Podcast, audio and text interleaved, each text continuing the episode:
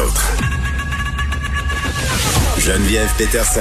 Une animatrice pas comme les autres. Cube Radio.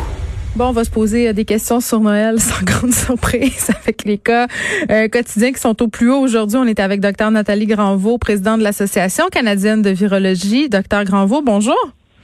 Bonjour, Madame Peterson. Est-ce que vous êtes tannée quand on se parle de Noël? Pas tannée, inquiète, pas. Vous êtes inquiète? je pense qu'il faut, suis plutôt inquiète que euh, je pense qu'il faut continuer d'expliquer. Euh, c'est même si on se répète et puis c'est vrai que mm. euh, on a tendance à se répéter beaucoup, mais je pense qu'il est important d'expliquer des choses essentielles si on ne veut pas se retrouver avec avec beaucoup de problèmes après cette période-là. Oui, c'est vrai parce que tantôt on revenait au point de presse sur la complexité peut-être un peu trop des explications. Moi, je dis en même temps c'est pas si compliqué ce qu'on nous demande. On nous demande de réduire les contacts au maximum si on veut voir nos familles, euh, de réduire nos contacts une semaine avant. Euh, là, aujourd'hui, on est à 1464 cas, docteur Granvaux. Euh, on est autour du 1000 et ça fait quand même plusieurs jours, mais on se prépare quand même à Noël. On se prépare à voir nos proches, du moins pour ceux qui vont prendre cette décision-là, parce que je veux rappeler aux gens qu'on est libre de prendre nos décisions.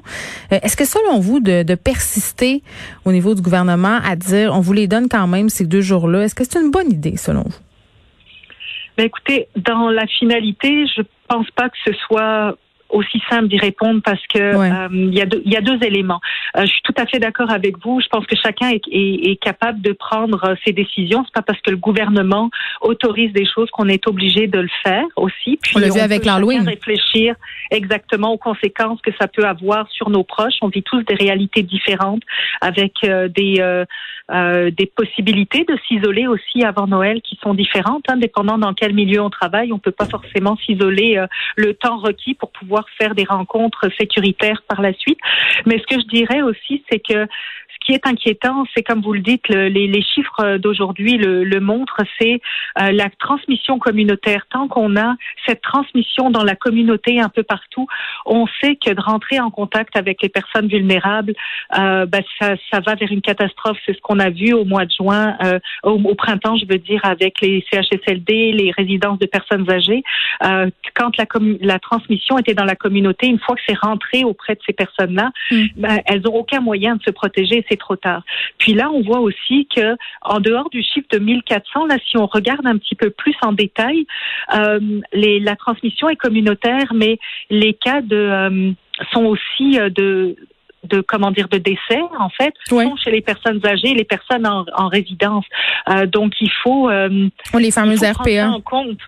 Oui, tout à fait, dans les RPA. Et donc, du coup, euh, euh, tant que notre transmission communautaire ne diminuera pas, on va mettre ces personnes-là en danger en, en, en les ben, rencontrant. et, ben oui, c'est ça, euh, docteur Granvaux. Là, je fais un peu de pouce euh, sur votre idée parce qu'il a mhm. été questionné tantôt par rapport aux chiffres, le docteur Arruda, et il a tenu quand même à préciser parce qu'on est beaucoup, on met beaucoup d'emphase sur le 1000 cas, plus de 1000 cas, plus de 1000 cas.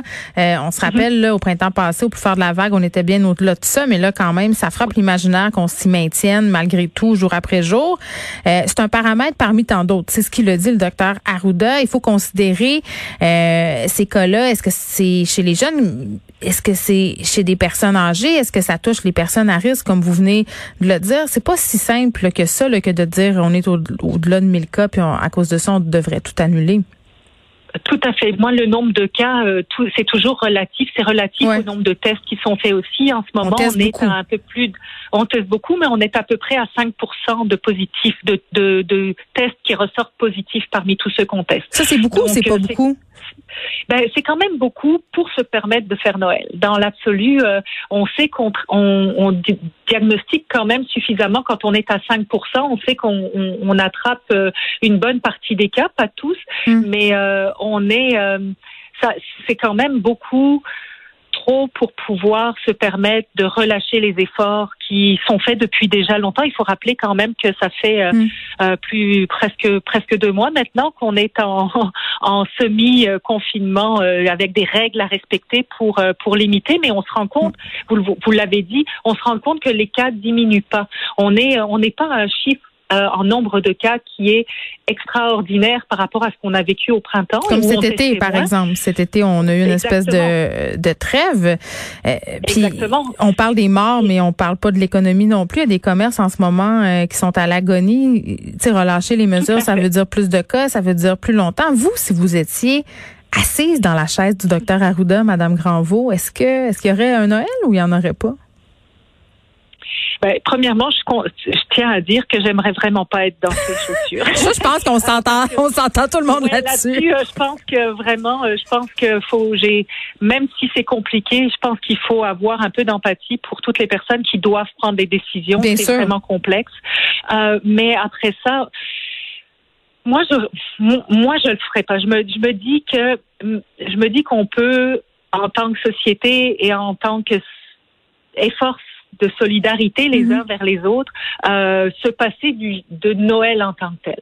Par contre, je pense que là où vous avez raison, il, la, la notion de de règles sanitaires et de protection contre le, le virus, c'est un élément à prendre en compte parmi tout ce qui se passe dans la société. Vous l'avez dit, il y a l'économie, parce que, mais quand on dit l'économie, ça choque souvent les gens, mais c'est aussi des personnes qui ont des salaires, qui mangent grâce à ces salaires-là, et c'est des êtres humains derrière. Non, mais ça choque les gens euh, quand on parle d'économie, quand ils ont l'impression qu'on prend des, décisions économiques par-dessus des décisions de santé publique, mais là c'est le contraire.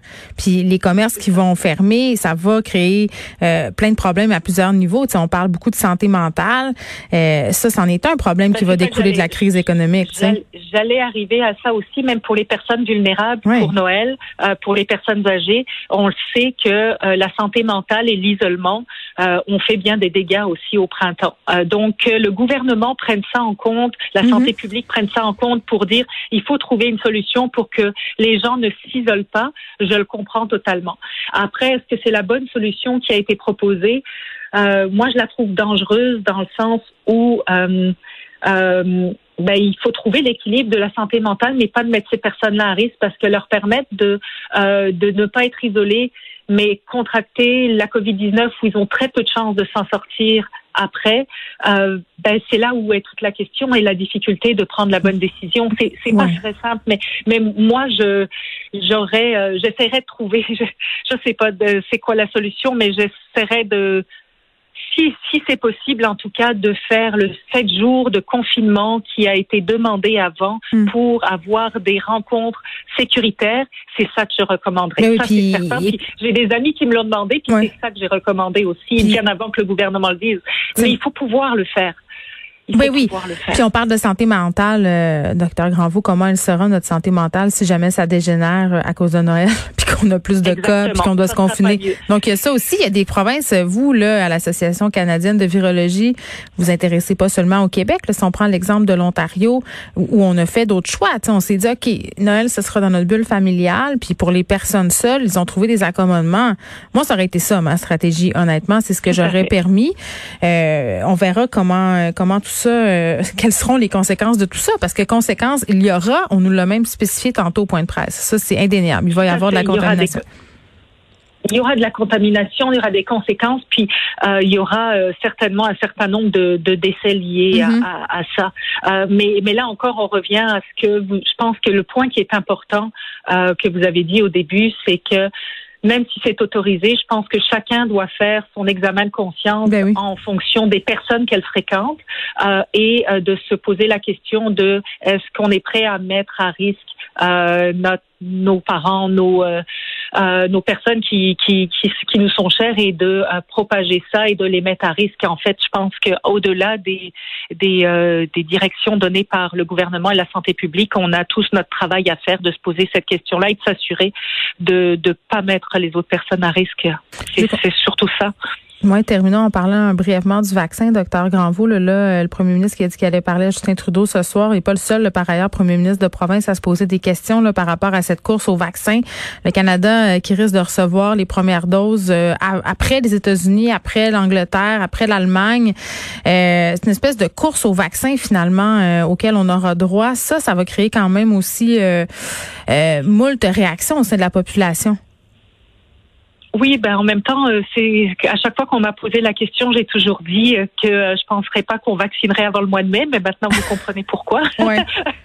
euh, parce que parce que il va y avoir un délai avant qu'on l'ait.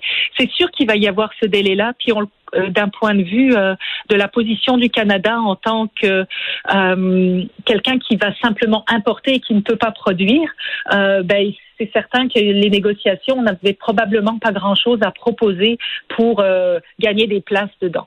Maintenant, je, pense qu'il faut puis on l'a vu avec les discussions qu'il y a sur le vaccin d'AstraZeneca les, les mm-hmm. dernières 48 heures. Les euh, études supplémentaires demandées, là. C'est ça. On est dans des communiqués de presse, on n'a toujours pas vu les données, de prendre le temps de les regarder de manière sécuritaire et de voir euh, les choses un petit peu plus. Moi, comme je dis, on est on est mieux d'attendre un petit peu de toute manière et de euh, de, s'assurer que tout est regardé par Santé Canada correctement. Euh, une fois que ça ça va être fait, le vaccin va arriver. Moi, j'aime j'aimerais pas qu'on qu'on se fixe sur c'est quoi la date à laquelle on va commencer. Faut que ce soit organisé correctement, faut que ce soit fait de manière sécuritaire et on va tous être gagnants au bout du compte, même si on doit attendre un deux mois de plus. Mm. Euh, faisons-le correctement euh, pour que tout le monde soit en sécurité, vacciné correctement avec des choses. Il y a, il y a un article qui est sorti euh, dans le Maclean puis qui aborde des points extrêmement importants. Euh, pour l'instant, on a par exemple les tests qui ont été faits puis ce qui va être approuvé par la FDA, c'est par exemple le vaccin de Pfizer qui va être produit dans telle usine à tel endroit. Pfizer a plusieurs euh, sites de production et ceux qui vont être produits dans une autre usine vont être un petit peu différents parce que c'est comme produire des barres Mars en Europe puis euh, aux États aux États-Unis par exemple, c'est pas exactement la même chose même si mm. c'est la même recette à la base. Et donc il va falloir refaire ces vérifications. Donc soyons prudents, laissons faire les contrôles, les gouvernements, puis euh, de faire tout ça de manière sécuritaire. Prenons le temps de faire les choses. Docteur Nathalie Granvaux, merci, qui est présidente de l'Association canadienne de virologie. Merci.